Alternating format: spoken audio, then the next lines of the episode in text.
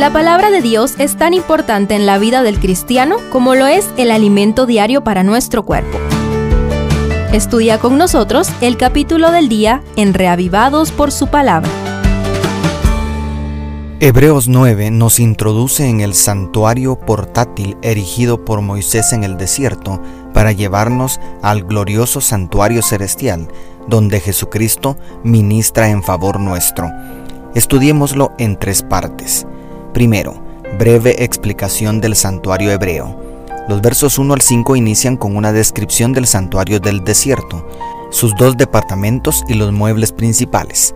El lugar santo contenía el candelabro y la mesa de los panes de la proposición, y el lugar santísimo únicamente contenía el arca del pacto, llamada así porque contenía principalmente las dos tablas de los diez mandamientos escritas por el dedo de Dios. El altar del incienso aparece como si perteneciera al lugar santísimo, aunque en realidad funcionalmente así era, pues estaba justo detrás del velo que no llegaba hasta el techo para aromatizar el lugar santísimo con el incienso aromático. Seguidamente, los versos 6 al 10 describen el servicio diario oficiado por los sacerdotes en el lugar santo y el día de la expiación, única vez en todo el año en que el sumo sacerdote entraba al lugar santísimo con la sangre de un macho cabrío para purificar el santuario.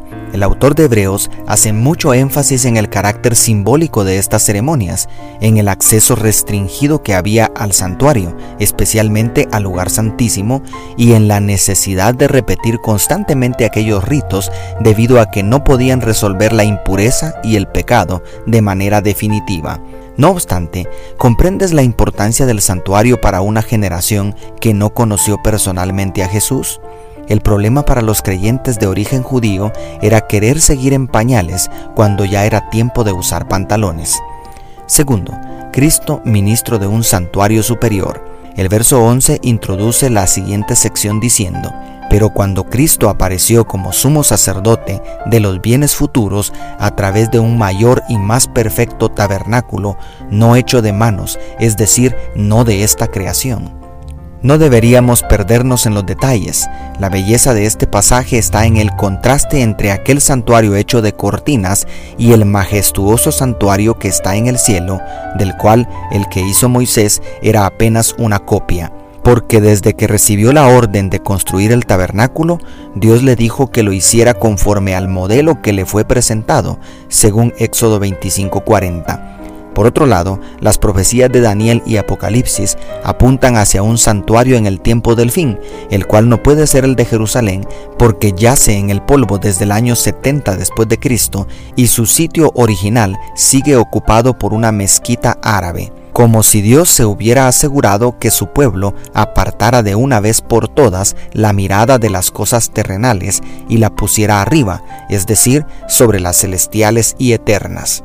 Aunque no podemos especular sobre algunos detalles del santuario celestial y aún sobre el ministerio de Cristo, sí podemos estar seguros que en Cristo y en el santuario celestial se cumple perfectamente lo que simbolizaba el servicio diario y el día de la expiación una vez al año en favor de la raza pecadora de manera que pareciera que Hebreos quiere decirnos que el antiguo pacto se asemeja al restringido acceso al lugar santo, mientras que el nuevo pacto se asemeja a un acceso ilimitado al Santísimo por medio de Jesucristo. Y tercero, Cristo ofrece un sacrificio perfecto. Por último, el verso 12 introduce otro aspecto que viene entrelazado con el anterior, y no por sangre de machos cabríos ni de becerros, sino por su propia sangre, entró una vez para siempre en el lugar santísimo, habiendo obtenido eterna redención. En otras palabras, en el nuevo pacto no solo es superior el sumo sacerdote y el santuario, sino también lo es el sacrificio ofrecido en el monte Calvario. De este tema tratará más abundantemente el capítulo siguiente. Hoy te invito a atravesar los tres cielos por medio de la oración y entrar en el lugar santísimo del santuario celestial donde Cristo ministra en nuestro favor. Dios te bendiga, tu pastor y amigo Selvin Sosa.